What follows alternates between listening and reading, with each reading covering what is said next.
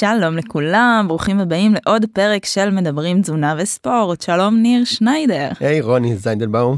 מה העניינים? טוב, מה קורה? אחרי שהצלחת לבטא את השם משפחה שלי אחרי כל כך הרבה שנות היכרות, זה מרשים. קל ופשוט. אז uh, תודה רבה לכם המאזינים שאתם uh, ממשיכים uh, להאזין, תודה מיוחדת לקבוצת הוואטסאפ שלנו שנמצאים שם ונוכחים גם בפרקים, משתפים פעולה, נותנים פידבקים ועוזרים לנו ליצור את הפרקים והתכנים הבאים עבורכם. לגמרי, תודה ותודה למי שמדרג ומי שממשיך להאזין. ותודה אחרונה לפני שמתחילים, אז uh, תודה רבה לחברת uh, פדאגיס שנותנת לנו חסות. Uh, גם הפרק הזה הוא בחסות ויבומיקס, פרוביוטיקה משמונה זנים שונים ו-450 מיליארד חיידקים חיים. זה כל פעם מפתיע מחדש המספר הזה. 450 מיליארד, אני אפילו לא, לא יודעת כן, uh, כל כך... אנחנו את זה ל... בכלום, בשקלים, במאות, בקטן. כן, כן. אילו רק היה לנו כסף כמו כמות החיידקים שיש לנו במעיים. משהו אז, כזה. כן. והיום אנחנו הולכים אה, לדבר על נושא אה, מיוחד מאוד. ניר, אתה יודע מה, מה אחד הדברים שאני הכי אוהבת לעשות, אפילו יותר מספורט, אפילו יותר מאוכל? בדיוק, באתי להגיד uh, ספורט, אבל כנראה זה שינה. איך ידעת? כן, אחד הדברים, באמת, זה אחד הדברים האהובים עליי, אני אפילו אתוודה פה, זה קצת מביך, אבל אני, יש לי מין התרגשות כזאת כל לילה לפני שאני הולכת לישון, להתקרבל בשמיכה, אני באמת אה, אוהבת וואו. את זה. כן, חברים שלי יודעים שב-11 אני הופכת לדלעת, הם כבר לא נעלבים שאני נרדמת להם בפרצוף, או מבקשת מהם להתפנות. או יכולה לישון בכל מקום, אולי אם יהיה לנו זמן לדבר על זה, אני חושב שגם הזכרנו בפרק הקודם, או אחד לפני, את אה, רוני של הבוקר ורוני של הערב, אז לגמרי יש הבדל נראה לי. נכון. אני חושב נכון. שיש פה משהו בפרק הזה, שתכף נציג גם את האורחת. אה, שאני באמת כאילו מחכה לו המון המון פרקים וזה אחד הפרקים באמת החשובים אה, לספורטאים למטענים ובכלל וזה נושא שחיכיתי אליו המון זמן והוא Game Changer ממש. נכון, אז למי שככה הבין בין השורות, הנושא של הפרק היום הוא שינה, ובמיוחד בשביל זה אה, הזמנו לכאן את אה, סיוון אבוט ברקן, דיאטנית קלינית, מתמחה בהרזייה, ספורט וילדים, בעלת תואר שני בפיזיולוגיה של האדם, מטפלת בשיטת CBT בנדודי שינה, סמנכ"לית עמותת עתיד לשעבר, ואם זה לא מספיק, אז היא גם אה, מורה ליוגה. ברוכה הבאה, סיוון, תודה שבאת. תודה רבה, איזה כיף להיות כאן. תוכלי לספר לנו גם קצת על עצמך, מעבר לכל התארים. אמ, אז אמ, אני נולדתי מעולם הספורט, אני חושבת שזה הביא אותי לכל הדברים האלה. אני מתעמדת התעמלות אומנותית לשעבר. אני חושבת שזה אורח חיים אה, מאוד uh, מסוים ומיוחד, שמנתב אותך לעשות בהמשך החיים דברים אולי די ספציפיים, או שאני לקחתי אותם לשם. זה הביא לי המון עניין בכל הנושא של איך הגוף שלנו פועל, אה, לכל הנושא של תזונה ותזונת ספורט, והכל פשוט אה, נולד, התחבר והתגלגל אחד מהשני. וכן, גם השינה מתחברת לזה מאוד, והיום ככל שהמדע יודע יותר, אנחנו מבינים עד כמה יש קשר לבריאות, לספורט, בין השינה אה, לשאר הדברים האלה. זה מדהים לא ידעתי שהגעת מהספורט התחרותי וזה מה שאמרת או הישגי וכן היא אמרה שתשמע לנו כמה דברים לפודקאסט ווואלה לא ידעתי. ועוד התעמלות אומנותית זה חתיכת אה, ענף אה, כן, ספורטיבי תחרותי. אנחנו גם מתכוננים לפרקים אנחנו די מכירים את האורחים שלנו אבל יפה יפה. אז אמ, למה חשוב לישון למעשה מי שלא הקשיב לפרק הקודם אז אירחנו פה את אה, דוקטור שחר שלי נוירולוג שאמר כל כך חשוב לישון תחשבו על זה שהגוף פשוט מכבה את עצמו, אם עכשיו, לא יודעת, יש איזה חיית טרף שמגיעה, הגוף פשוט מכבה את עצמו, מסכן את עצמו, בשביל כמה שעות לתת uh, למערכות לפעול, להתאושש, וזה כנראה כל כך מספיק חשוב כדי uh, ממש uh, לסכן את עצמנו, אם אנחנו מדברים על האדם הקדמון שחי בטבע, אז, אז למה זה כל כך חשוב? התשובה על זה היא כל כך רחבה וכל כך אה, מורכבת. אה, אני רק רוצה להגיד שהכיבוי הוא סוג של כיבוי חיצוני, כי בעצם בפנים קורים כל כך הרבה דברים, ואנחנו רק מגלים את זה עוד ועוד, כמה דברים מתרחשים בזמן הזה. בעצם אה, תהליך השינה הוא תהליך פיזיולוגי שהמטרה שלו היא לקייל ולווסת את כל, את כל מערכות הגוף. כלומר, זה איזשהו, איזושהי פעם כזאת ביממה, שאנחנו עושים איזשהו סוג של כאילו שאט דאון, בשביל לווסת ולסדר את הכל שימשיך לעבוד כמו שצריך. אנחנו מדברים על אה, קשר והשפעה לכל מערכת בגוף שאת יכולה לחשוב עליה, אמ, אמ, ללחץ דם, לוויסות סוכר, לחילוף חומרים, להיבטים אה, אנרגטיים מטאבוליים, להיבטים קוגניטיביים, להיבטים שכליים, ללימוד, אה, למשל כל מה שאנחנו לומדים במהלך היום, במהלך הלילה מתרחש לו עיבוד מאוד משמעותי, אנחנו שמים אותו בקופסת זיכרון הנכונה, אנחנו מפנים מקום לדברים שנלמד יום אחר כך, כלומר, השינה היא גם מטפלת, מסכמת, שמה דברים שקרו לנו במהלך היום, והיא גם אה, מכינה את הגוף, שוב, בשלל היבטים, אה, גם פיזיולוגיים וגם קוגניטיביים רגשיים, ליום הבא. מרתק. זה מרתק וזה מדהים כי נגעת בו כבר בשתי נקודות שזה גם הפיזיולוגי וגם ההתנהגותי זאת אומרת גם אם לא נישן טוב זה ישפיע עלינו אחרי זה על התפקוד מעבר לרמת הפיזיולוגיה גם ברמת הקוגניציה מה, מה נעשה עם זה. לגמרי אתה גבר ולא היית וכנראה לא תהיה בחופשת לידה. למה אולי חופשה כן.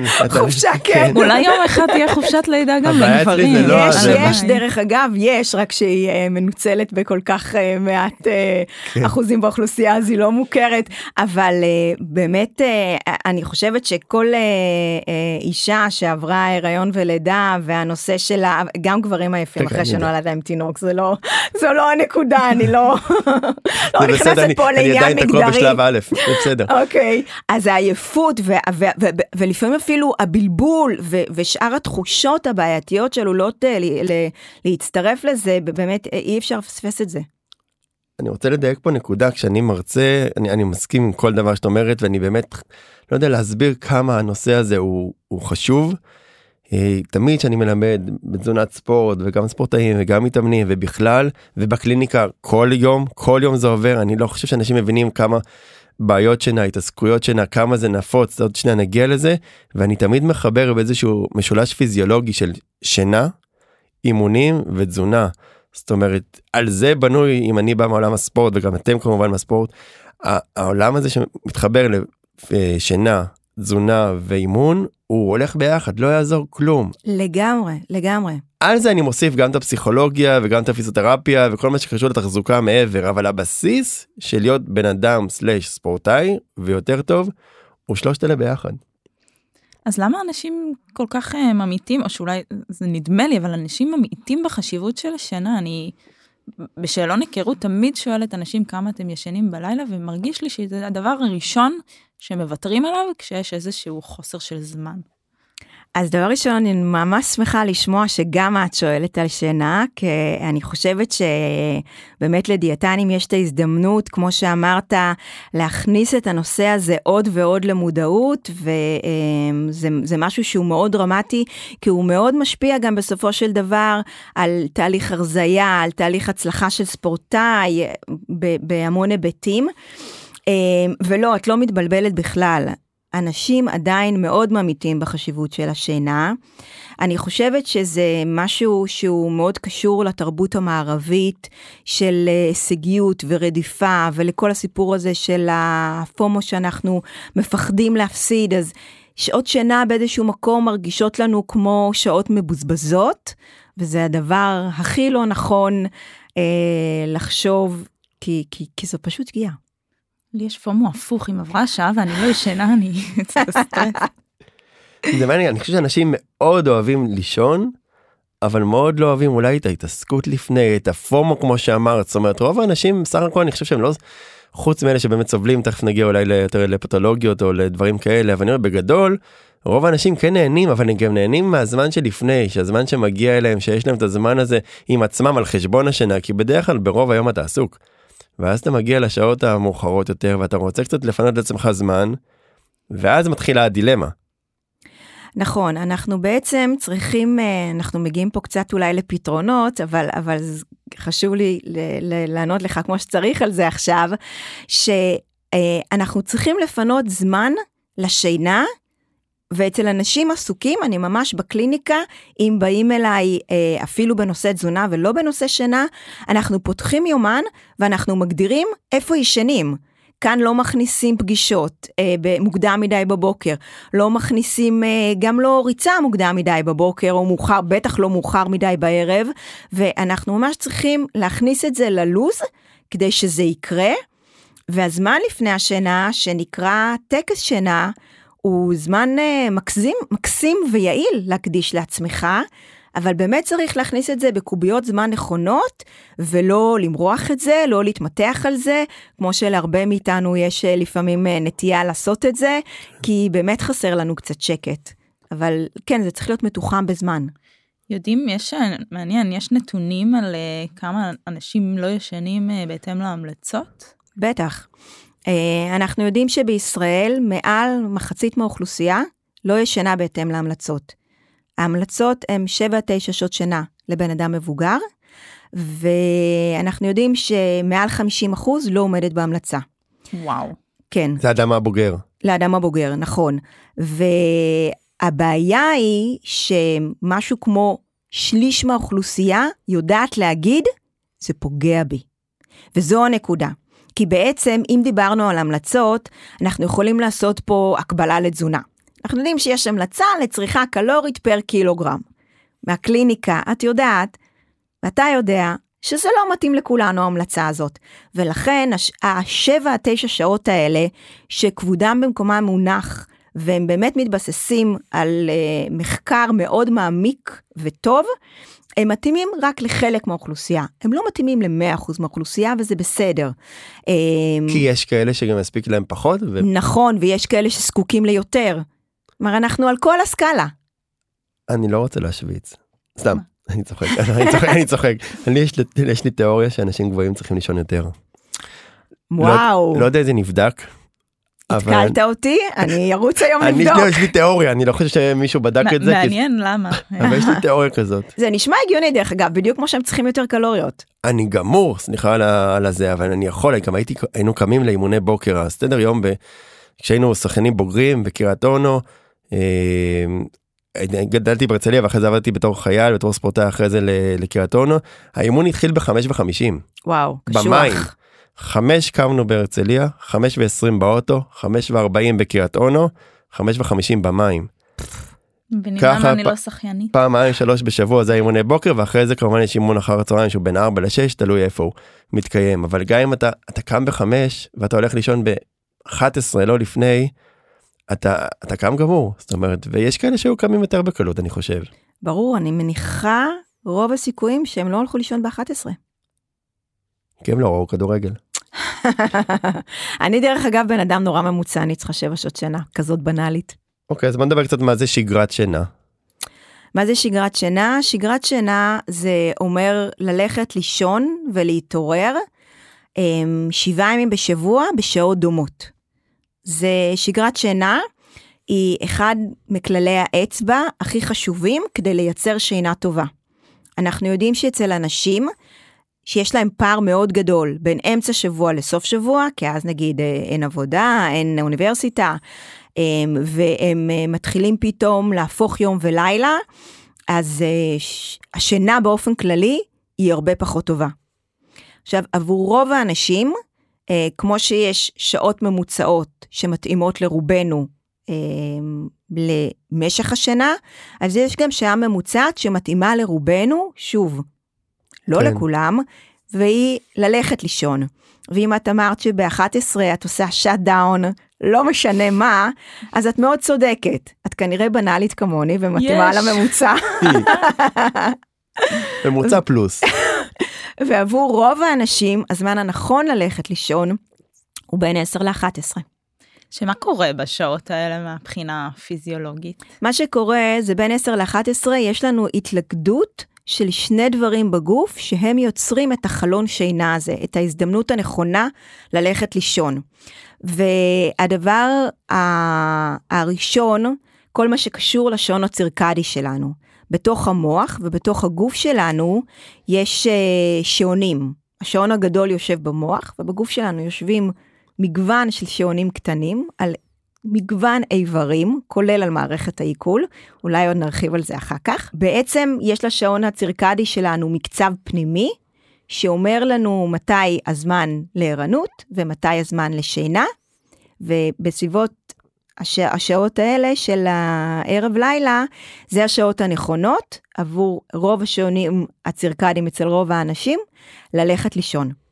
בנוסף לזה, יש לנו חומרי פסולת בגוף שמצטברים במוח ככל שמתרחק הזמן מהרגע שהתעוררנו. אה, חומר מאוד אה, בולט ומוביל הוא אדנוזין, שהוא מצטבר במוח, וברגע שהרמה שלו נהיית גבוהה מספיק, ואז בין 10 ל-11 יש גם התלכדות עם העייפות הזאת של השעון הצירקדי, יש לנו אה, חלון הזדמנויות מעולה ללכת לישון. וואו, דיברנו על אה, אדנוזין בהקשר של אה, קפאין. לגמרי. כן. זו, זו הנקודה. ומה לגבי מלטונין? מלטונין קשור בעצם לשעון הצירקדי, מלטונין הוא הורמון השינה, הורמון החושך. אצל רוב האנשים הוא מתחיל להיות מופרש בשעות אחר הצהריים, אה, עד שמונה בערב, ובאמת הרמה שלו מגיעה להיות אה, בעלת אה, משמעות בסביבות 10-11 בלילה. ומעניין אותי, האם יש אנשים שהם באמת יותר רגישים לפעילות הזאת, וכאלה שפחות, כי באמת, אה, נניח, אני מאוד מרגישה את העייפות, ואני רואה שיש אנשים שיכולים לתפקד מצוין, אפילו יש אנשים שמעידים על עצמם שהם יותר ערניים בשעות הלילה. אוקיי, okay, אז מכניסה פה בעצם שני דברים שונים. הדבר הראשון הוא שכן, יש אנשים שיותר רגישים למח... לחסך שינה, ויש אנשים שלא. כלומר, יש אנשים שאחרי יום, סליחה, לילה אחד, שהם לא ישנו טוב, אין אף אחד בבית, אין עם מי לדבר, הם עצבנים, הם כועסים, הם זה, אני צוחקת אבל אני כזו. גם אני, על ראש הגנב. לגמרי. ויש אנשים שהם במרכאות עמידים, הם יכולים לא לישון טוב אה, כמה ימים, והם עדיין יתפקדו לא רע בכלל. כן, יש שוני בין אנשים. Mm-hmm. אז זה דבר אחד. הדבר השני שציינת הוא על הנשים האלה, שבעצם השם שלהם זה ציפורי לילה. יש אנשים שיש להם הסתה בשעון הפנימי שלהם. זה נקרא פאזת שינה מאוחרת. יש גם הפוך, יש גם פאזת שינה מוקדמת. יש את אלה שמתעוררים באופן טבעי בארבע בבוקר. מי אתם? אין פה אף אחד בחדר הזה, אבל זה הטבעי שלהם. אז כן, יש לנו גם uh, טיפוסי שינה, וזה מאוד משפיע, וזה הנורמלי שלהם. זה אלה שמגרשים את החברים שלהם בתשע בערב, לא באחת עשרה. אוקיי. זה אלה שיש להם פחות חברים מלכתחילה. בארבע בבוקר יש פחות חברים, חד משמעית. המורה שלי ליוגה. וואו. כמה טבעי בארבע בבוקר, היא לא מבינה מה. אני חושב שיש פה נקודות מאוד מעניינות ואני חושב שלפעמים יש פה גם uh, שיח פנימי של מי שאתה או מי שאתה חושב שאתה. Mm-hmm. אני חושב שזה משתנה עם, ה, עם הגיל אני תמיד חשבתי שאני טיפוס לילה ובאמת הייתי יוצא והיה לי מאוד קל ואני יכול להיכנס לאוטו באמת היו לי תקופות שנכנס ב-10 בערב ל, לרכב. אבל רגע זה באמת משתנה עם הגיל. בדיוק וזה ועכשיו קוראים כאילו... לזה זקנן. בגרות בגרות. ואני חושב שזה גם עניין של סדר עדיפויות זה דברים שמשתנים עם גם עם הגיל אבל גם אה, איזשהו סדר עדיפויות ששכנעתי את עצמי שאני כזה אני מעריך שאם הייתי. ישן יותר טוב אז אולי הייתי מקבל ציונים יותר טובים. אז, אז אולי באמת נצלול אה, מה הקשר, מה הקשר בין אה, שינה להשמנה במקרה שלנו. אוקיי, okay. אז הקשר הוא כל כך הדוק, אה, אני חושבת שאפשר לפרק אותו לשני מישורים. יש לנו את המישור הפיזיולוגי ויש לנו את המישור ההתנהגותי. במישור הפיזיולוגי אנחנו רואים השפעה הורמונלית ברורה של חסך שינה אצל רוב האנשים על uh, מגוון הפרשות של הורמונים שאנחנו מכירים וידועים, בעיקר כמווסתי תיאבון, אבל גם כקשורים למשק הסוכר. אנחנו רואים uh, השפעה על הורמון הרעב, על ה... אנחנו רואים השפעה על הורמון השובע, אנחנו מדברים על הגרלין והלפטין בהתאמה, אנחנו רואים הפרעה אצל רוב האנשים שהולכים uh, לישון מאוחר מדי, על uh, הפרשת קורטיזול בשעות ערב, שאנחנו מכירים שהפרשת קורטיזול גבוהה יותר בשעות הערב, כמו שקורה אצל רוב האנשים שיש להם חסך שינה, uh, מובילה לבחירות מזון uh, פחות טובות, להעדפה לשמן יותר, מתוק יותר, מלוח יותר. ואנחנו רואים הרבה פעמים אצל אנשים שלא ישנים טוב, הפרעה בכל מה שקשור לוויסות של משק, משק הסוכר. ו, ולכן זה גם איזשהו אה, אה, מתווך בעייתי אה, לעלייה בהיראות סכרת טייפ 2. וואו. כן. אז, אז במילים פשוטות, חסך בשינה אה, גורם לאנשים להיות רעבים יותר. נכון. נכון? ולבצע בריח, בחירות אה, טובות פחות. לגמרי. וזה גם איזשהו גורם סיכון למחלות מטבוליות, כמו סוכרת. לכל המחלות המטבוליות זה עלול להיות גורם סיכון. אה, אם נרחיב רגע על המסלול ההתנהגותי, אז במסלול ההתנהגותי אנחנו הרבה פעמים רואים, קודם כל, הרבה יותר שעות פנויות לאכול. אם אני ישן פחות, אני ער יותר. יותר שנו, שעות ערות. אה, לגמרי, יותר שעות ערות. הרבה פעמים אה, אה, ייכנס אליהם אוכל, וכמו שאמרת, בבחירות פחות טובות. במיוחד בשעות הקשות, זאת אומרת, זה לא סתם שאני ער בבוקר, כי הרוב האנשים ערים בשעות הבוקר צהריים, אלא אתה מושך את השעות הקשות נכון, יותר. נכון, וזה גם לא תמיד כל כך קל לך למשוך אותם, ואז אם אתה מנשנש, זה עוזר לך אה, להחזיק שם ערנות. אנחנו רואים הרבה פעמים שאנשים עייפים, אז אין להם כוח לעשות ספורט, לא בא להם לעשות ספורט, הם תכננו לקום לאימון של הבוקר, אבל גם אם השעון העיר אותם, הם לא יצאו לאימון. אמ, ואנחנו רואים באופן כללי באמת את הנושא הזה של הבחירות התזונתיות הפחות טובות, ואז ביחד יש איזושהי התלכדות. אה, אנחנו רואים פגיעה במצב רוח שהרבה פעמים אנשים חושבים או מקווים שהם יפתרו אותה על ידי אוכל. באמת, יש פה כל כך הרבה גורמים שההתלכדות שלהם אה, היא בסופו של דבר תיאבון מוגבר ואכילה מוגברת. אני כל כך רוצה להדגיש את המשפט הזה, כי אני מרגישה שבתור דיאטנית, שאני שומעת שאנשים ישנים פחות ואני מנסה להדגיש את חשיבות השינה, אני, אני רואה מבט חלול, אני מרגישה שזה נכנס מאוזן אחת, יוצא מאוזן השנייה, ואני גם מרגישה שזה גם לא כל כך התחום שלי, כלומר, הם לא באו כדי שאני אגיד להם ללכת לישון, הם באו כדי לדבר על האוכל, אז uh, זאת הזדמנות פז מבחינתי להגיד שהקשר הוא כל כך uh, הדוק. לגמרי, שלא ירפה את ידייך, זה מאוד חשוב להכניס את זה לטיפולים התזונתיים שלנו. כן, אצלי זה נכנס תמיד, אני חושב שאנחנו, בוא ניתן קצת למאזינים עוד כמה דקות, גם כאילו שיחכו שנייה, ברמת הפתרונות כי כרגע אנחנו נשמעים כאילו אתם חייבים לישון טוב אתם חייבים לאכול טוב אתם חייבים להתאמן טוב אבל יש אנשים שבאמת קשה להם ובאמת יש להם קושי שם לגמרי עוד מעט נגיע גם קצת לפתרונות אבל אנחנו עדיין קצת במה זה גורם. כרגע אנחנו מדברים על אנשים שלא רואים זאת אומרת מבחירה ישנים מעט תכף באמת נדבר על אנשים שלא מבחירה ופשוט יש להם קושי אה, בהירדמות והשינה לא איכותית. אה, ולפני כן אני רוצה, דיברנו על ההמלצות, אמרת בין 7 ל-9, ומעניין אותי האם לספורטאים יש המלצות אחרות וגם לבני נוער. לספורטאים באופן כללי, השינה היא מאוד מאוד חשובה.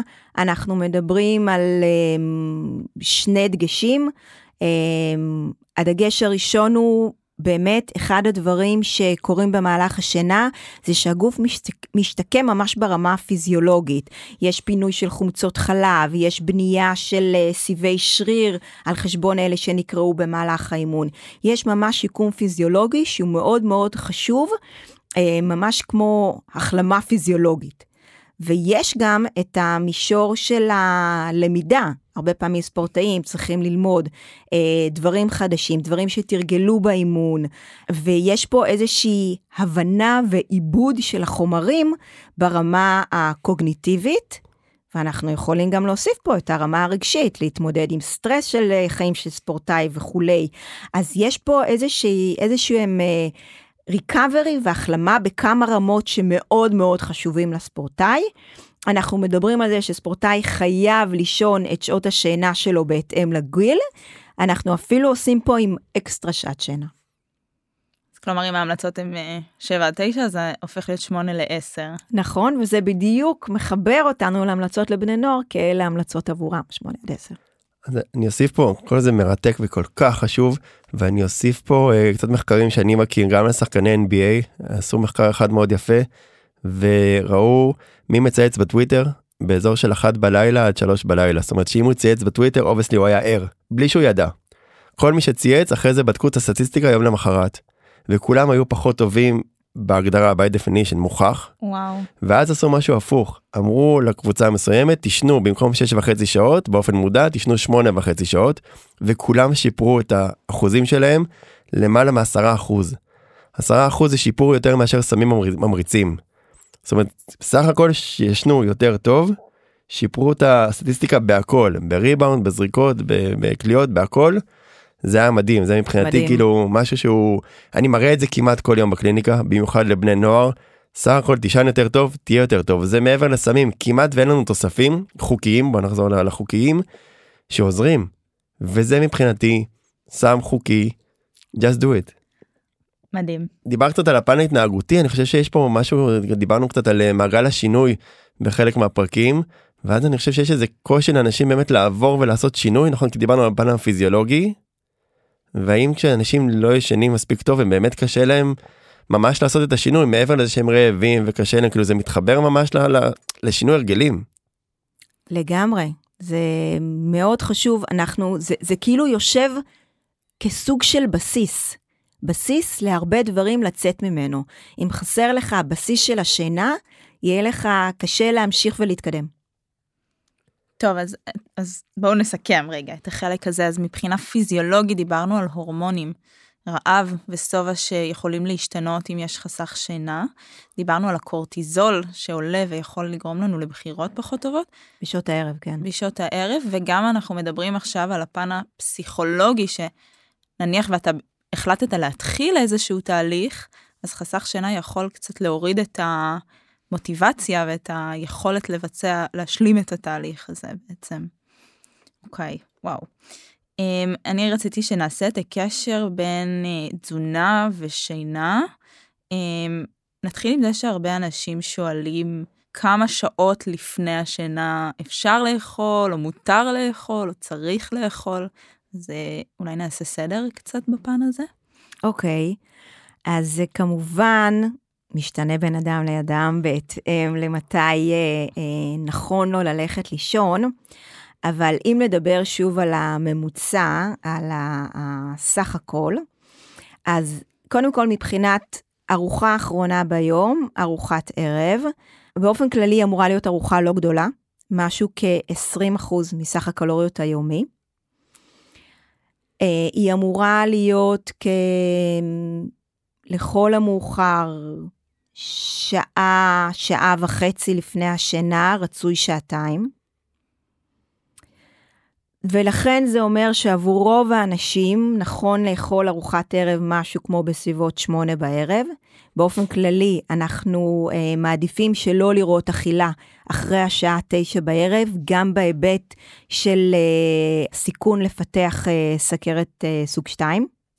זה מאוד מתחבר כל פעם עם הסוכר כשראיינו את דוקטור סליחה שאני קוטע את דוקטור שחר שלי אז באמת כאילו דיברנו על זה שכאילו מה שהכי בעייתי לצורך העניין אז דיברנו קצת על שומן ועל סוכר ובסוף הרמות סוכר בדם הם קריטיות לבריאות. מאוד. ו- וזה כל פעם גם חוזר פה זאת אומרת אם אנחנו נאכל פחות טוב אנחנו כנראה נאכל יותר סוכר אם תתפתח סוכרת וכל הזמן נעבוד עם התנגודת לאינסולין בסוף זה יפגע בכלי דם בסוף זה מגיע למערכת עצבים זה כל הזמן מתחבר ביחד. ולגבי השעות אז מה קורה נניח אנשים שבאמת יש להם איזשהו צורך בארוחת לילה שהם מרגישים ככה רעבים.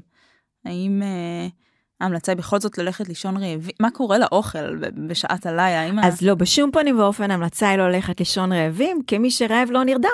Mm. אז זה באמת אחת ההמלצות הכי בסיסיות שקשורות לשינה ותזונה. לא הולכים לישון על בטן מקרקרת, ועבור רוב האנשים גם לא כדאי ללכת לישון אחרי ארוחה מאוד דשנה, כי זה יפריע להם להירדם. Mm-hmm. מבחינה בריאותית זה לא טוב לכולם, לחלק זה מפריע ולחלק לא, זה עניין הרבה פעמים של אה, מגדר, לנו אנשים זה מפריע יותר, ועניין של גיל, כשאתה צעיר פחות מפריע לך, כשאתה מבוגר הרבה פעמים פתאום יגיעו צרבות וכזה, אז שני מצבי הקיצון הם לא נכונים בהקשר של אה, אכילה ושינה. Mm-hmm. אה, אם ניקח אה, משהו קטן להמליץ לאכול או לשתות כשעה וחצי לפני השינה, אז אנחנו יכולים ללכת לכיוון של משהו שהוא קצת יותר חלבוני. למשל, התרופת סבתא של כוס חלב, מדעית, יש דברים בגו. מעניין, אל, אלו דברים. אלו דברים. אז קודם כל יש מלטונין טבעי. הורמון השינה שדיברנו עליו, mm-hmm. אז נמצא באופן טבעי בחלב. שמעת פעם על uh, צמד המילים חלב לילה? לא. תשובה לא. בצדק לא שמעת. uh, חלב לילה זה חלב שנחלב מהפרה בשעות הלילה, ואז הוא הרבה יותר עשיר במלטונין. וואו. אבל מכיוון שלרובנו אין פרה ואנחנו לא חולבים אותה לבד. כן, נכנסתם פה לפינה. לגמרי, לגמרי. טבעונים, תחזיקו איתנו. וואי וואי, כן. אז, uh, אבל, אז בחלב לילה יש הרבה מלטונין, אבל גם בחלב רגיל שיש מלטונין. אה, בחלב יש גם טריפטופן, אז אה, שהיא חומצת אמיני שמקדמת ייצור של סרטונין, שהגלגול אה, הנוסף שלו הוא מלטונין, אבל מלטונין מושפע גם מסיגנלים חיצוניים יותר אמהם. מאשר אה, פנימיים. אה, אז אה, גם את זה יש בחלב, וגם הכיוון החלבוני, היום המחקרים מראים שהוא אה, תומך יותר. כן, אני הייתי הולך על היוגורט, אני מודה, אבל אני יודע לגמרי שכאילו יש בתוך... יש כמה אופציות. כן, כמה אופציות, ואני יודע שכמובן שבתוך חלבוני החלב יש גם קזאין וגם הווי, והקזאין מתפרק mm. יותר לאט לצורך העניין, ואז באמת נותן טיפה יותר אה, שובע ומרגיע, אבל תראו, גם עם הטבעונים שפה, אני כבר שומע אותם מאחורי, מאחוריי, אבל אני אומר, בסוף זה הגיוני, מפה זה הולכים לאידיאולוגיה ולפילוסופיה וכדומה, ולסביבה, ואני בכלל לא נכנס לדיון הזה כרגע. אבל אני אומר שבסוף זה הגיוני שחלב אם או חלב כזה או אחר אמור להרגיע ולהשרות איזשהו שובע, זה, יש בזה היגיון. אז זה אומר שבעצם מלטונין אה, ממקור חיצוני גם תורם, זאת אומרת זה לא רק מלטונין שהגוף שלנו מפריש. נכון, בעצם. עבור חלק גדול מהאנשים מלטונין חיצוני גם תורם. ומה קורה עם האוכל בזמן השינה? אנשים מפחדים שאולי אה, אסור לאכול לפני השינה כי משהו בעיכול נפגע. זה ירקב. אז, אז הדבר הראשון שכבר הזכרנו זה שבאמת אנחנו לא ממליצים על ארוחת ערב גדולה מדי, אנחנו ממליצים על ארוחת ערב שהיא יחסית קטנה, ולכן אה, לא אמור להיות אה, עודפים של אה, מזון דווקא בשעה הזאת במערכת העיכול שלנו. אה, כמובן שהיא לא הולכת לישון, האוכל שנמצא בה לא ירקב ו... אה, ומיתוסים כאלה ואחרים. כן, צריך להבין סתם של איזה נגיד ביצה או דברים כאלה ישבו בקיבה באזור של שעה זה הסדר גודל אם זה יהיה משהו יותר כבד סטייקים וכאלה זה יכול להיות כמה שעות או אם זה באמת ארוחה יותר קלה אין סיבה שכי אם אכלתם ב-7 8 או 9 אין סיבה שתוך כמה שעות זה קצת נרגע ומתקדם הלאה מה שנקרא. נכון, וצריך גם לקחת בחשבון שבאמת אה, אה, אצל כל אחד מערכת העיכול עובדת אחרת, ואנחנו יודעים גם שלמשל אצל גברים צעירים, פחות או יותר שום דבר לא משפיע. לגמרי, אני תמיד טוען שחזרנו מיציאות, הייתי יכול לקחת כל אחד, להפוך אותו על הראש ולתת לו לאכול וזה היה עובר. וואו. אבל זה עובר עם הגיל גם. כן. אה, והאם יש מזונות ספציפיים שעוזרים לשינה או פוגמים בשינה?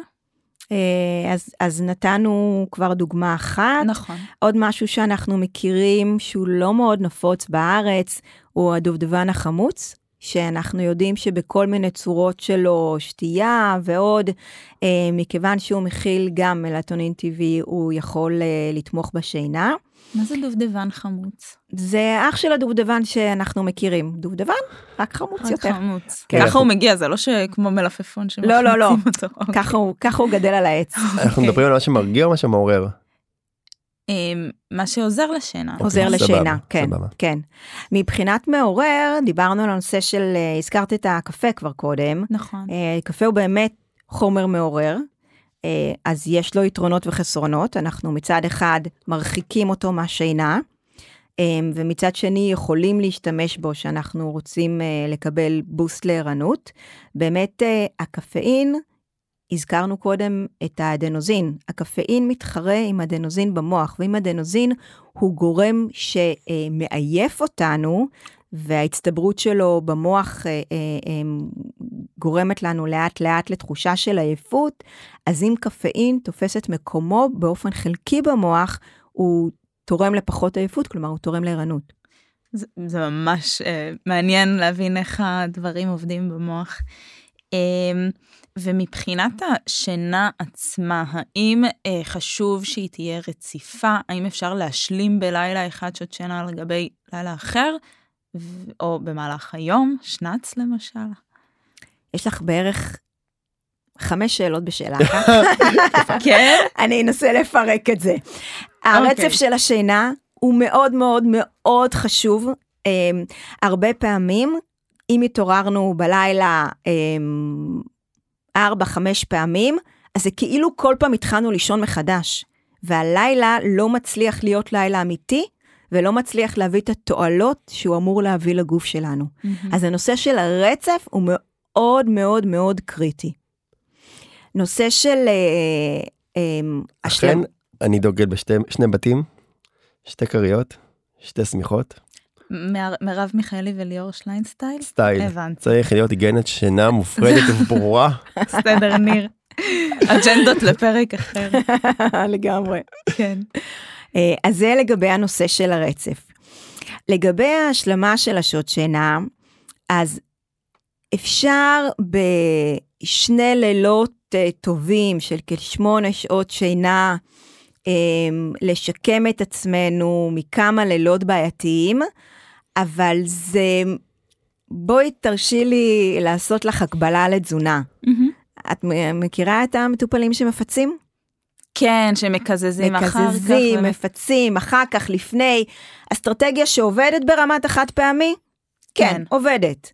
כחיים? לא עובדת. בדיוק. Okay. אוקיי. אז אנחנו רוצים לישון טוב באופן כללי, רוצים לישון נכון ברוב הימים. אבל אם היה אירוע או שבוע בעייתי, אז אפשר לסדר את העניינים, אבל זאת לא תהיה המלצה לחיות ככה את חיינו. אמהם. ואותו דבר, אותו דבר לגבי שנץ. שנץ הוא חרב פיפיות כזה. אנחנו מצד אחד יודעים שהוא יכול להיות power nap עבור רוב האנשים, או עבור רוב האנשים שאין להם נדודי שינה, שאין להם הפרעות שינה. אמהם. לאנשים שיש להם קושי עם שינה, זה בדרך כלל מחוץ לחוק עבורם. זה יהיה גול עצמי, שיקלקל להם גם את הלילה הבא. אמהם. אז אנחנו א', צריכים להכיר את עצמנו, אמ, וב' גם צריכים להגביל. אה, בדרך כלל power nap הוא משהו כמו 20-30 דקות, ולא שעה וחצי. אוקיי. כן, זה מאוד משתנה בין אנשים. שדיברנו עם פיטר פלצ'יק פה, הוא אמר ששנץ לא עושה לו טוב.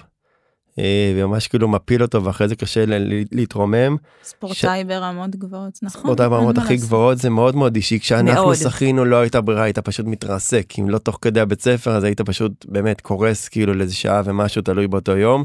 אצל ספורטאים ש... זה גם שונה באמת. נכון, זה גם תלוי אם יש פעמיים ביום אימון או פעם ביום אימון. לגמרי. זה, זה מאוד משתנה, אבל uh, עם החיים הבוגרים אני באמת רואה שה-10-20 דקות ביחד עם מדיטציה או ביחד עם ממש כזה רק להירגע עושה יותר טוב מאשר להתרסק לשעה שעתיים ואז באמת אתה יכול למשוך את זה אחרי זה ללילה לא טוב. אני רואה את ההבדל. אז, אז עד פה באמת דיברנו על ההמלצות ו... ועל כך שיש אנשים שאולי ממעיטים בחשיבות, אבל יש גם את האנשים שלא ממעיטים בחשיבות ופשוט לא מצליחים להירדם וסובלים מנדודי שינה וכל מיני דברים, אז uh, יש משהו לעשות? נכון, אז קודם כל הנושא של נדודי שינה הוא נושא, נושא כאוב ושכיח מאוד. אנחנו יודעים שמשהו כ-30% מהאוכלוסייה סובלת מנדודי שינה ברמה כזו או אחרת, ואנחנו יודעים שסך כל הפרעות השינה מאוד uh, לצערנו התגברו עם הקורונה. אמ, גם בגלל חרדות, גם בגלל כל מיני אה, אמ, אורחות חיים בעייתיים שחלק מהאנשים סיגלו לעצמם, כמו לעבוד מהמיטה, אה, עצם זה שחלק אה, לא עובדים יותר פיזית במקום העבודה עצמו, או חזרו רק חלקי, אז כל הדברים האלה הגבירו מאוד את הנושא של הפרעות שינה בכלל ונדודי שינה בפרט. לגבי נדודי שינה, שהם מאוד נפוצים ועוד יותר אצל נשים, אנחנו יודעים אה, בהחלט אה, מה הקו הראשון הטיפולי היעיל ביותר, והוא CBTI, CBT, ממוקד אה, בנדודי שינה, באינסומניה. זה טיפול של שישה מפגשים שאנשים מגיעים אליי. שזו ההתמחות שלך. זה ההתמחות שלי בהקשר של השינה, בהחלט. Uh, הטיפול הממוקד הזה בנודי שינה, זה שישה עד שמונה מפגשים שמיועדים לטיפול קוגניטיבי והתנהגותי בכל מה שקשור לשינה. כלומר, יש פה אמ, שתי, שתי רגליים לטיפול הזה. אנחנו מנסים למפות כל מיני הרגלים, כל מיני התנהגויות של היום-יום אצל, ה, אצל מי שמגיע לקליניקה לטיפול בנדודי שינה. למשל, אנשים ששותים קפה לתוך הלילה. Mm-hmm. למשל, אנשים שבאמצע שבוע קמים ב-6 בבוקר, אבל ביום שבת קמים ב-12. ועוד, ואז אנחנו נותנים להם את ההרגלים שיתמכו בהם לשינה יותר טובה. זאת רגל אחת של הטיפול.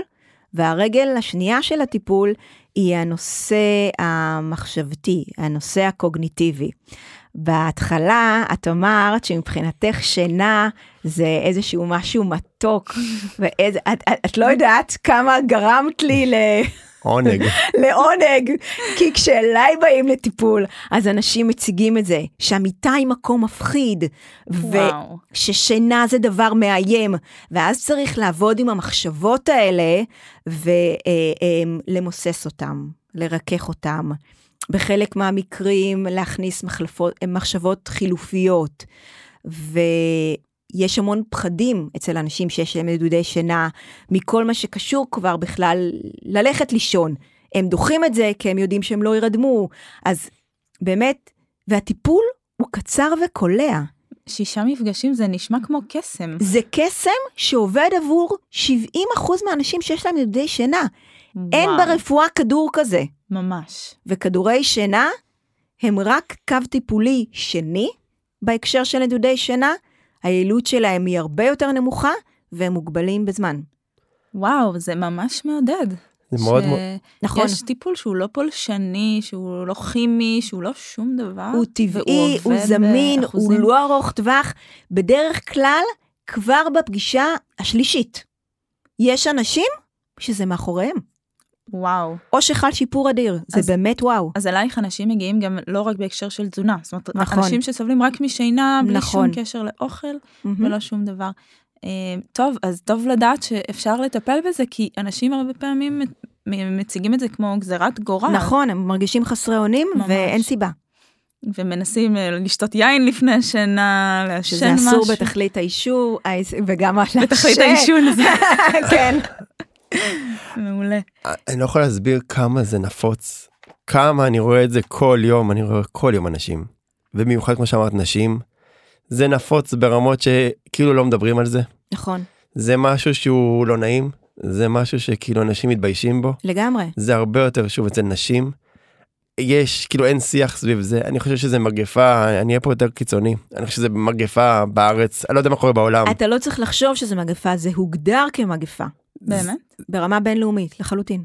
אני רואה את זה יום יום, אני רואה את כמה את ההשלכות הקשות של זה. אני גם מבין למה זה מגיע, אוקיי? זאת אומרת, יש הרבה סיבות, אבל אני יכול להבין גם את הלחץ ואת הסטרס, ואת הדאגה שאם הילד יצא ולא חזר ודברים כאלה, או צריך לחזור יותר מאוחר. לגמרי. אני יכול להבין הרבה הרבה סיבות. אני מאוד מאמין במה שאמרת מקודם, במה שנקרא טיפול אה, אה, אקטיבי ולא פסיבי. זאת אומרת, הפסיבי זה לקחת כדור שיש לו אה, גם תופעות לוואי וגם כאילו השלכות. הטיפול חייב להיות אקטיבי, אנשים צריכים לרצות לטפל בזה. בטח. מצד שני מניסיון, זה באמת יכול להשתפר. זאת אומרת, אנשים שעושים טיפול כזה או אחר, הוא Game Changer, צריך להבין שזה משליך על הכל, ואני חווה את זה כל יום. אה, במיוחד אנשים יותר בוגרים, אצל ילדים, אני חווה יותר את זה שהם מושכים את הזמן וההורים כאילו לא מקפידים על איך צריכה לראות שינה והוא נרדם על הספה פעם אחת פעם אחת עם הבגדים וכן התקלח ולא התקלח. ושם אני חווה כאילו שההורים לא מספיק אה, מבינים את החשיבות. מצד שני כן ילכו לאנדוקרינולוג וכן ילכו לטיפול ומעבדת שינה והרבה מאוד דברים שהבייסיק של לאכול, לישון, להתנהל כמו שצריך לא קורה. אני חושבת שאחת ההרצאות שיצא לי לתת הכי הרבה בשנה האחרונה, היא באמת אה, להורים לילדים, באמת להדגיש את החשיבות, והיום אה, מערכת החינוך אה, מתחילה להבין את זה, ובאמת אני מקבלת משם המון הזמנות, כי אתה רואה המון השפעה על ההתנהגות של הילדים האלה בבית ספר. זה, זה מרתק וחשוב, אנחנו יודעים איפה נכנס הורמון הגדילה בסיפור הזה? בוודאי, הורמון הגדילה נכנס בשינה, לא דיברנו על המבנה של השינה, יש לנו לשינה שלבים. אנחנו נרדמים, מתחילים בשינה קלה, נכנסים לשינה עמוקה, מסיימים סייקל בשנת חלום, וזה אה, אה, סייקל אחד של שינה, בלילה תקין אצל מבוגרים, הוא חוזר על עצמו כ-4-5 פעמים, אה, ואז אה, נוצר משך לילה אה, בריא ונכון. ההורמון שינה, או ההורמון גדילה, סליחה, נכנס אה, בשלב של השינה העמוקה, וזאת אחת החשיבות של אה, שינה בריאה אצל ילדים. לגמרי זאת אחת מהחשיבויות. ואני אתייחס לעוד משהו שאמרת, לגבי העובדה שהטיפול הוא אקטיבי, והזכרת קודם את המילה מדיטציה, אז uh, אני אתחבר רגע למורה ליוגה שבי, ואחד הדברים המאוד חשובים, שאין בלעדיו כמעט uh, טיפול אה, CBTI אה, יעיל, זה הנושא של מיינדפולנס. אנחנו הרבה פעמים בשלבים המתקדמים של הטיפול מכניסים איזושהי תרפיה, מדיטציה. אני ממש יושבת בקליניקה ובאופן אקטיבי עושה עם המטופל, שנינו ביחד, קטע של מיינדפולנס, וזה משהו שאחרי ש... המטופל עובר תהליך למידה שלו, אז כמו שאתה לוקח את זה אולי בצהריים, את הכמה דקות האלה, בשביל אה, להרגיע את עצמך ולעזור לעצמך לייצר עוד חצי יום טוב, אז אנחנו משתמשים בזה אחר כך, אה, לפני השינה, לא במיטה, אבל לפני השינה, וכדי להשרות רוגע, להוריד סטרס, שהוא באמת אה, אה, אחד המכשולים הכי גדולים אצל אנשים אה, שיש להם נדודי שינה, הנושא של הלחץ. אז למיינדפון יש, יש תפקיד אדיר. מה, מה קורה ברמה הפיזיולוגית? מורידים את uh, הקורטיזול? בוודאי, בין השאר, כן. יש רמת עוררות של אנדרנלין, כל המנגנון של הלחם וברח שאנחנו מכירים, אצל חלק מהאנשים, מרוב שהם כבר מפחדים ללכת לישון, הם מאירים אותו לכבוד השינה, mm-hmm. ואז הם עוד יותר מרחיקים מעצמם את השינה. מעניין, כי אנחנו שומעים על מיינדפולנס uh, בכל uh, פינה, ולא לא תמיד בהקשר uh, מדעי, ולא תמיד אנחנו מבינים את הביסוס, אז טוב לדעת שיש לזה גם ממש ביסוס ממש מדעי. ממש ביסוס מדעי, לחלוטין. הגענו מקודם בנקודה של הקפאין, אני חייב להתחבר ל... בהכללה אני אומר נשים, אבל זה כמובן גם גברים, הסיפור של האלכוהול. אה, כי אמרת את זה בחצי מילה ואם הבנתי נכון אז תקני אותי אם לא. אני חושב שאחת הבעיות הגדולות הם, עם שינה לא טובה ואחת הבעיות הגדולות והמיתוסים שאלכוהול יעזור לי להירדם. ואני תמיד חשבתי ככה. ואז קלטתי שכל פעם שאני שותה גם המחקרים מראים את זה על ספורטאים שהם שותים יותר הם פחות טובים. ואז באמת קלטתי כשאני שותה בערב אני פחות ישן פחות טוב וקם פחות טוב. לגמרי. לא סתם אה, חשבת והרגשת שאלכוהול עוזר לך לישון, כי אלכוהול הוא חומר סדטיבי, הוא חומר מרדים באמת.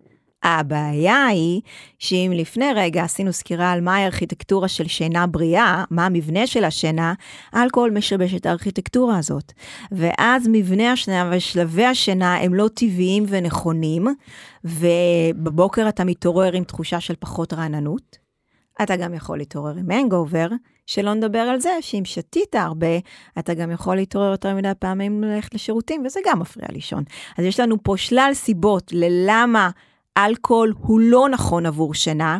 אני לא מדברת על אה, לשבת אה, אה, עם הבת זוג, עם הבן זוג ולשתות כוס יין בארוחה רומנטית בשמונה בערב, אלא באמת על או שתייה ברמה מסיבית, או שתייה שמכוונת בשביל הירדמות. היא לא נכונה.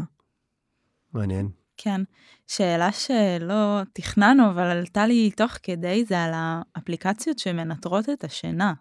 עד כמה הן טובות, והאם אה, אפשר באמת לגרום לשעון מעורר אה, להעיר אותנו ב, בסייקל, ב, בשלב הנכון בסייקל. אז, אז זה שתי שאלות שונות. מה יש לי היום? אני רוצה להספיק כמה שיותר. אני רואה, אני רואה. לחבק אותה ולדעת עוד. לשאוב מידע, כן. זה באמת נושא אינסופי. אז לגבי אפליקציות, הן בדרך כלל אה, נותנות אה, מידע די אמין לגבי משך השינה, לגבי היקף השינה, הרבה פחות לגבי שלבי השינה, Mm, אוקיי? ולגבי ה... להעיר אה, ב... ב... בנקודת זמן הנכונה, אז שוב זה כתלות באפליקציה. אז חלק יותר, חלק פחות. האם בכלל אם כבר אפליקציות וטלפונים עסקינן האם נכון להוציא את הטלפון מהחדר? וואו, ברור מאליו. כן? באופן כללי, אה, שום מכשיר אלקטרוני אין לו מקום בחדר השינה שלנו. הכי בעייתיים זה המכשירים הניידים. אה, דיברת על אה, שחקני כדורסל שמצייצים באמצע הלילה. אצל רוב האנשים שמטעינים את הטלפון בחדר השינה, או משתמשים בתירוץ של להחזיק אותו כי זה השעון המעורר שלהם, אנחנו נראה התעסקות יתר בטלפון הנייד. אמ, היה גם מחקר ישראלי שהראה שרוב האנשים משתמשים בטלפון אה, הנייד אחרי השעה שהם אמרו שהם הלכו לישון, אם הוא היה אצלם בחדר השינה. וואו. לא, אנחנו לא שולטים על זה, אנחנו משהו זה בלתי נשלט. כן, כן. האמת היא שאני קניתי מאמזון שעון מעורר, מעולה, מאוד מעולה. מגניב, הוא אפשר לשלוט באור שלו אז הוא לא, אה, לא מאיר, והוא מעיר אותי עם אה, רדיו, שזה גם נחמד, אז... אה, זה- לגמרי. כן. הסיפור של הטלפונים הניידים והשינה אה, הוא כל כך בעייתי, זה גם זולל לנו זמן, זה גם אה, מבחינת אה, תאורה יכול לשבש לנו את ההפרשה של המלטונין. אה, אנחנו יודעים שההתעסקות הזאת אה, בטלפון, שגם הרבה פעמים התכנים בה יכולים לעורר אותנו, אה, אם זה גלישה ברשתות החברתיות, אם זה לראות איזשהו משהו שהוא אה, מפחיד או מטריד או Mm. חדשות, כל הסיפור הזה של הטלפונים הני- הניידים, אם דיברנו על אלכוהול, אז ממש עושים השוואה. אה, מי שהיה עם הטלפון עד רגע לפני השינה, מתעורר עם סוג של הנגובר מהטלפון. מטורף. טוב, שאלה אחרונה לפני הסיכום, אה, האם יש גם אה, עודף שינה? בהחלט, בהחלט יש גם עודף שינה. אצל רוב האנשים שישנים יותר מתשע שעות, שוב, לא אצל כולם, יש כאלה שבאמת צריכים, אצל רוב האנשים שישנים מעל תשע שעות זה נחשב עודף שינה, וזה באופן מפתיע עוד יותר לא בריא מחוסר שינה. מה? בחיי. אבל זה יותר אצל האדם הבוגר. אה, לאו דווקא, לאו דווקא? לאו דווקא. כן, כן. וואו. אנחנו נראה אצלהם אה, עוד השפעות שליליות יותר חמורות בכל מה שקשור להיבטים של המחלות הכרוניות. עכשיו, מחלות כרוניות, אנחנו שמנו מאוד דגש על מחלות מטבוליות, כי אנחנו דיאטנים, אבל זה לא רק, יש גם הקשרים של אה, דיכאון, חרדה, סרטן, מעודף שינה, מ- מ- משינה לא מתאימה. לא מתאימה, חוסר כן. ועודף. נכון. וואו, עוד- מעניין. עוד שאלה אחרי, סליחה. עוד שאלה אחרי השאלה האחרונה. יש הדרן. הדרן. יש איזה טיפ להתעוררות? אה, טיפ להתעוררות, אה, או שזה לא מדובר? קום. לא, לא, בטח שיש. אז, אז קודם כל הנושא של אה, לפתוח חלון, לפתוח וילון, שטיפת אור, להוריד את המלטונין. זה הטיפ הראשון שעולה לי בראש. אאוץ', זה לא נעים. זה לא נעים, אבל זה יעיל. נכון, נכון, זה- באמת מעורר. זה מזכיר לי את הילדות קצת. שפותחים את התריס מה ניר. בוקר טוב. ממש. אם זה לא הגיע עם דלי של מים. הנה עוד טיפ. האמת שפעם אה, מישהי הגיעה אליי ספורטאית והיא שאלתי אותה למה את מגיעה והיא אמרה אני רוצה לסדר את התזונה שלי ואני גם מרגישה מאוד עייפה. ואז uh, אמרתי טוב כמה שעות את ישנה בלילה. אז אמרה אה אני, לא, אני לא כל כך uh, מגיעה לזה אני לא מספיקה לישון. אמרתי אוקיי כאילו אנחנו יכולות לדבר על התזונה עד, עד מחר. מחר. אבל הטיפ, הפתרון לעייפות זה למעשה פשוט לישון, לגמרי. ובפגישה שאחרי זה היא אמרת, תקשיבי, אני מרגישה הרבה יותר טוב באימונים. איזה איזה קסם, ממש, הרגשתי לא בנוח, מזל שעם ספורטאים יש אה, הרבה על מה לדבר על אה, אוכל גם. כן, אני מודה שאתמול הפניתי אה, מישהי לסיוון, כי פשוט, כאילו, הבעיה היא שם, אין מה לעשות. הבעיה היא בשינה. הבעיה היא בשינה, אז זה... כן, אז, אז בואו נעשה איזשהו סיכום, אה, ככה ננסה לפרט אה, בנקודות, אולי מהם הכללים לשינה טובה, או אה, איך ליצור היגיינת שינה. אה, דיברנו להוציא את הטלפון מהחדר, נכון, מה עוד? נכון, עבור רוב האנשים, הרבה לפני שמדברים על טיפול CBTI, צריך פשוט לדבר על כללי הזהב לשינה נכונה. הזכרנו כבר כמה, הנושא של הפרדה של מכשירים אלקטרוניים מהשינה, לפחות חצי שעה לפני השינה, אה, להרחיק קפה, לרוב האנשים הזמן הנכון הוא ארבע שעות, אמ, לא לשתות אלכוהול בשביל להירדם, לא לעשן לפני השינה, כי ניקוטין הוא חומר מעורר, בטח לא לקחת סיגריה אם התעוררת באמצע הלילה ואתה לא נרדם. Mm-hmm. לקום וללכת לישון בשעות דומות, חשוב, חשוב, חשוב. הנושא הזה של אה, שגרת שינה. חדר שינה הוא מקדש שינה, הוא אמור להיות מרוהט ומותאם לשינה ולסקס בלבד. אה, לכן הוא אמור להיות חשוך ונעים וקריר. אה, אני חושבת... לתרגל מיינדפולנס. לתרגל מיינדפולנס עבור רוב האנשים, לעשות איתו קודם היכרות בשעות היום, ואז לתרגל אותו בערב יכול להיות אה, מאוד תומך.